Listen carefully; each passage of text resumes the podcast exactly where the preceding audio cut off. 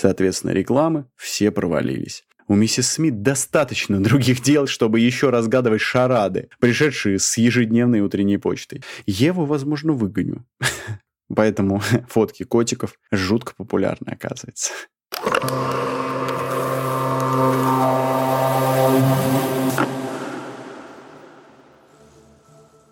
Привет. С вами я, Дмитрий Огнерубов, и подкаст «Огнебуки». Здесь ты услышишь три практических полезных вывода по книге и немного от меня, чтобы послушать и внедрить. Иначе зачем это все, правда? Сегодня 34-й шаг и разбор книги Дэвида Агилви о рекламе. Сегодня тебя ожидает три вывода. Первое. Оригинальность. Это самое опасное слово в рекламе. Второе. Береги время. Чужое и будет тебе блажь. Третье. Снять самый лучший рилс в твоей жизни. Начнем по традиции с вопроса, почему я начал читать эту книгу. Ее порекомендовала Ильяна. У нее клевый канал по маркетологу. Она маркетолог и канал инструмент маркетолога. Она посоветовала читать эту книгу, и я подумал, прекрасная идея. Тем более это же первый источник, скажем так, потому что многие маркетологи учатся по ней. Всегда интересно знать, а откуда растут ноги. Потому что, знаю, э, обидно бывает, когда читаешь на трансляцию какого-то человека, на трансляцию уже исходного источника. А всегда хочется самый первый, самого нужного и важного человека прочитать. И оказывается, Агилви — это именно он. Человек, который 85 лет писал рекламу и занимался копирайтингом. Прикинь? Пролог. В среднем заголовки читают в 5 раз больше, чем сами тексты. Отсюда следует, что пока ты пишешь заголовок хреново, ты тратишь 90% денег зря. А самые лучшие заголовки — это те, которые обещают читателю хоть какую-нибудь пользу или выгоду. А если это ты не пишешь, то опять ты теряешь 90% бюджета. Просто и понятно. А на заголовок обычно не хватает времени. Ну, у меня точно. Ну что, первый вывод. Иногда меня критикуют за навязывание правил. Это более чем далеко от истины. Я ненавижу правила. Все, что я делаю, подмечаю, как потребитель реагирует на те или иные побуждающие стимулы. Я могу сказать копирайтеру, исследования показали, что рекламные ролики с кинозвездами малоэффективны. Ты все еще уверен, что хочешь задействовать кинозвезду? Вы разве можете назвать это навязыванием правил?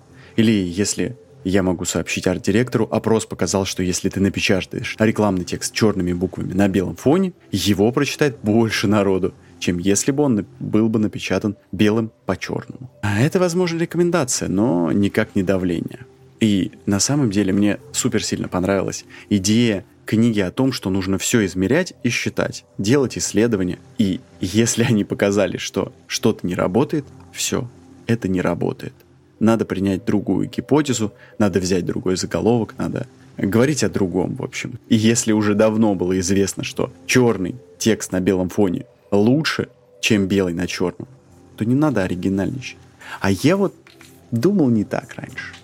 Я писал свои потрясающие оригинальные вещи. Думал, господи, сейчас я напишу обратный порядок, не знаю, там, слов, э, напишу побольше эпитетов. Ты помнишь, э, книга была в 31-м подкасте «Пиши, сокращай». Там уже Ильясов Ильяхов тоже сказал, что не надо быть оригинальным, пишите по факту. Хватит э, пестреть какими-то дурацкими заголовками и словами. Но самое интересное, что иногда кажется, что между клиентами, рекламными агентствами и СМИ существует какая-то тайная договоренность. Никто не подвергает рекламу жестким проверкам. Как будто все хотят продлевать миф, что реклама точно должна работать. Абсолютно любая. Конечно же. И она повышает уровень продаж. А это опасное заблуждение. Я нарвался на это. Я что-то попробовал там порекламировать когда-то свои там медицинские изыскания себя как врача. Это было не очень эффективно несколько раз. Теперь-то я понимаю, что ну, во-первых, у меня любой э, копирайтер или маркетолог на аутсорсе, он может помочь, если у меня там средний бизнес, у меня есть четко отлаженные проекты, у меня есть маркетолог, который продумал всю стратегию и говорит, например, вот нам надо написать вот такой текст, для вот такой рекламы мы ее вот туда-туда поставим. И это отдается на аутсорс. А я-то на себя сам. Соответственно, мне надо было быть и жнецом, и на дуде, и грунцом. Я не был ни тем, ни другим.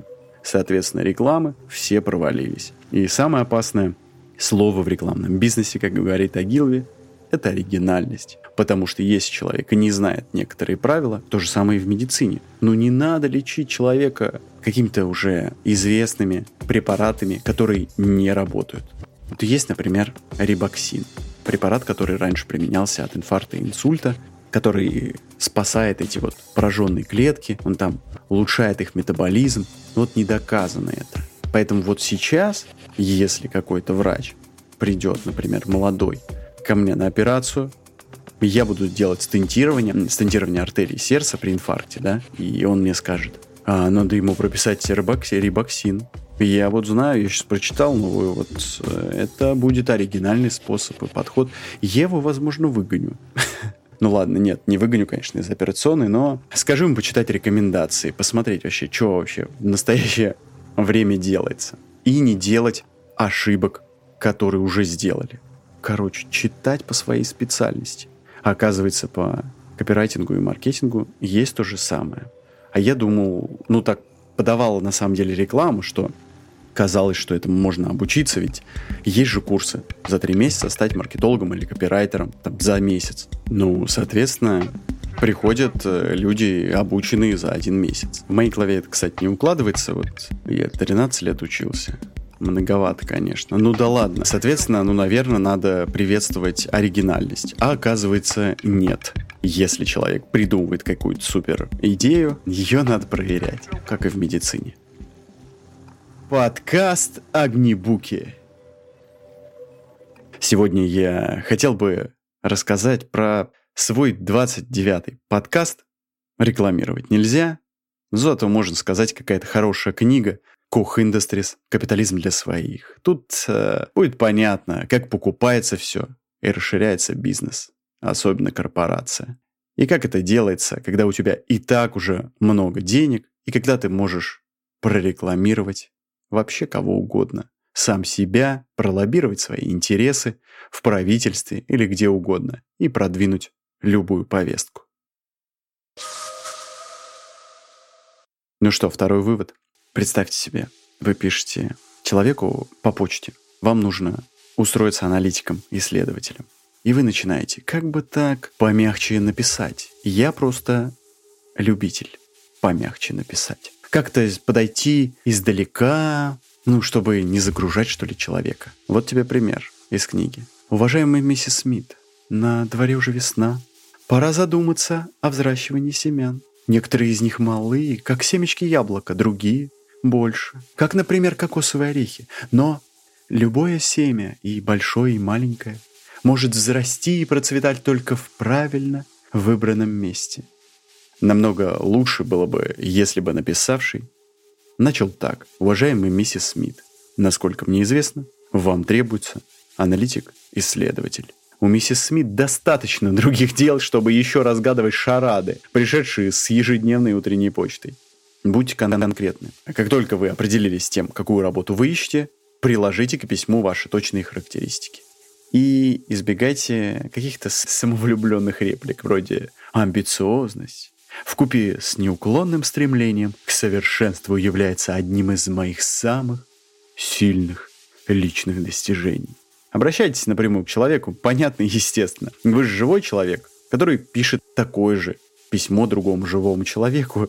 Ни он, ни вы не являетесь безликой организацией, и поэтому и нужно быть деловым и вежливым, но не безликим.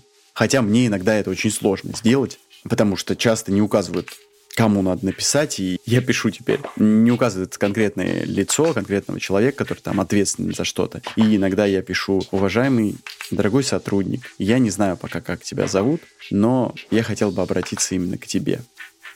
Ну, не знаю, насколько это работает, вроде работает. Немножко доля абсурда в этой жизни кажется даже приемлемой. А после этого предлагайте в письме план дальнейшего общения. Вот тут я, кстати, тоже всегда плоховал. Например, закончите ваше письмо четким и вежливым предложением. Как бы вы хотели встретиться с работодателем?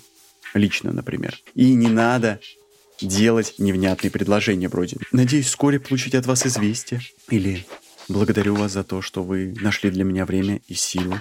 Надеюсь, что нам предоставится возможность обсудить этот вопрос лично. Любые подобные предложения возлагают ответственность за все дальнейшие действия на вашего потенциального работодателя или человека, которому вы пишете. А он и так загружен массой других дел. Ему нет возможности писать еще план за вас. Поэтому надо написать вот так. Я позвоню вам в офис в среду после полудня, чтобы выяснить, хотите ли вы со мной встретиться. Вот ты так делал, я вот никогда так не делал. Я всегда оставляю как бы поле для маневра и даже немножко возможность человеку мне отказать или не написать. Ты знаешь, показаться, что ли, любезным. А видишь, э, надо писать. Это нормально и даже очень правильно по-деловому написать человеку, у которого вообще-то есть вообще куча забот, кроме того, чтобы обращать внимание на личность, которая собирается, которая сама не знает, что вообще хочет. Вот я как сотрудник не знаю, что хочу, и поэтому говорю, а что бы вы хотели Надеюсь, вскоре получится встретиться. Как нахрен это вообще? Получается, это водная конструкция, которая вообще никому не нужна. Ну, теперь я прочитал эту книгу и буду знать лучше. Не вставлять всяких вставных конструкций, не добавлять ненужных метафор в начале и никаких там шарат. В общем, образным и красивым быть, возможно, почетно, если ты поэт, но если в обычной жизни, то писать нужно по делу. Да. Поставь лайк и подпишись на подкаст.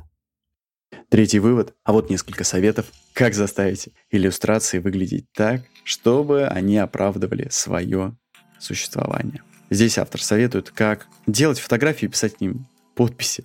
Первое, самое важное, что вы фотографируете, а не как.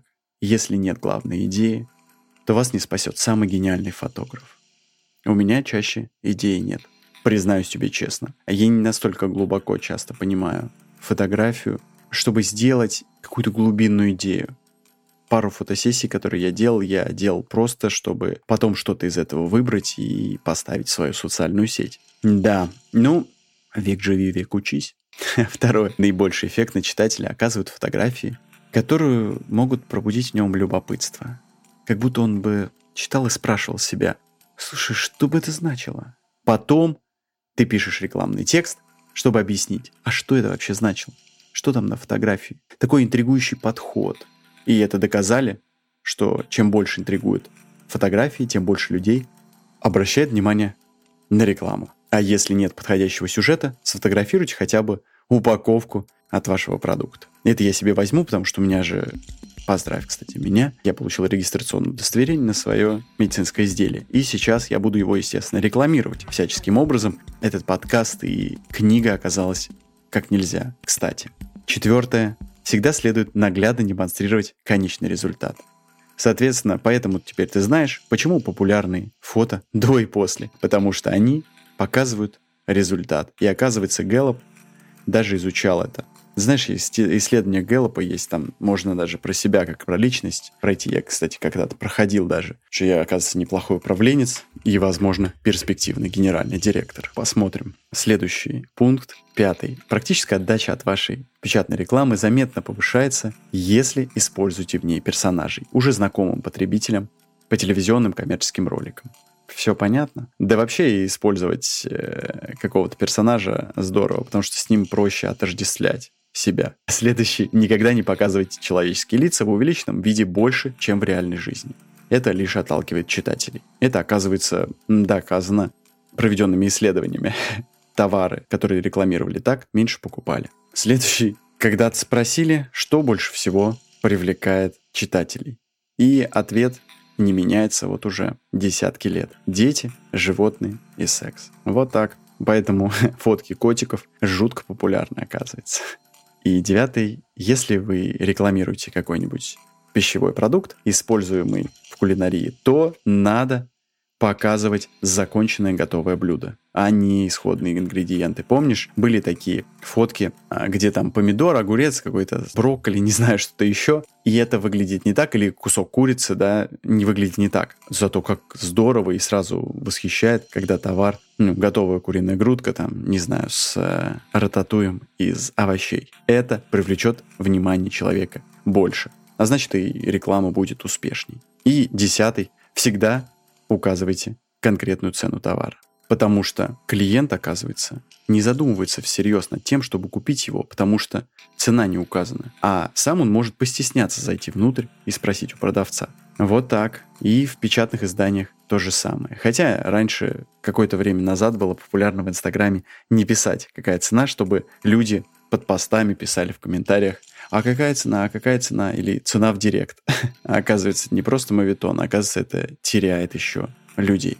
Логично, я бы, наверное, тоже не стал бы. Подкаст «Огнебуки». Расширенная версия с дополнительной пользой будет в телеграм-канале. Поэтому проходи, а, ставь лайк, слушай дополнительную пользу по этому подкасту. Эпилог. Как бы добросовестно вы не трудились и насколько образованными вы ни были, вы не сможете первоклассно представлять интересы своего агентства на уровне руководства компании клиента. Пока вам не исполнилось, по крайней мере, 30 лет. Ну или у вас не посидели виски раньше времени. А я всегда переживал. Хотелось поскорее вырасти. В рекламе оказалось как в медицине. Некоторая наученность и опыт играют важнейшую роль. И седина на висках. Все, этот шаг подошел к концу. Спасибо тебе, что послушал Огнебуки. Музыкальный дизайн от Павла Филоненко. Если тебе понравился подкаст, оцени в социальных сетях, Apple подкастах, Литресе и на любой платформе, где ты это слушаешь. Обязательно возвращайся на следующей неделе для обсуждения книги Гетша «Смертельное лекарство». Как ты знаешь, сейчас популярный препарат от Nordisk от ожирения, Аземпик. А эта книга отрезвляет, как могут строятся медицинские исследования и где там вообще правда. Ну и есть ли она? Храни тебя Господь. И не забывай, береги свое сердце.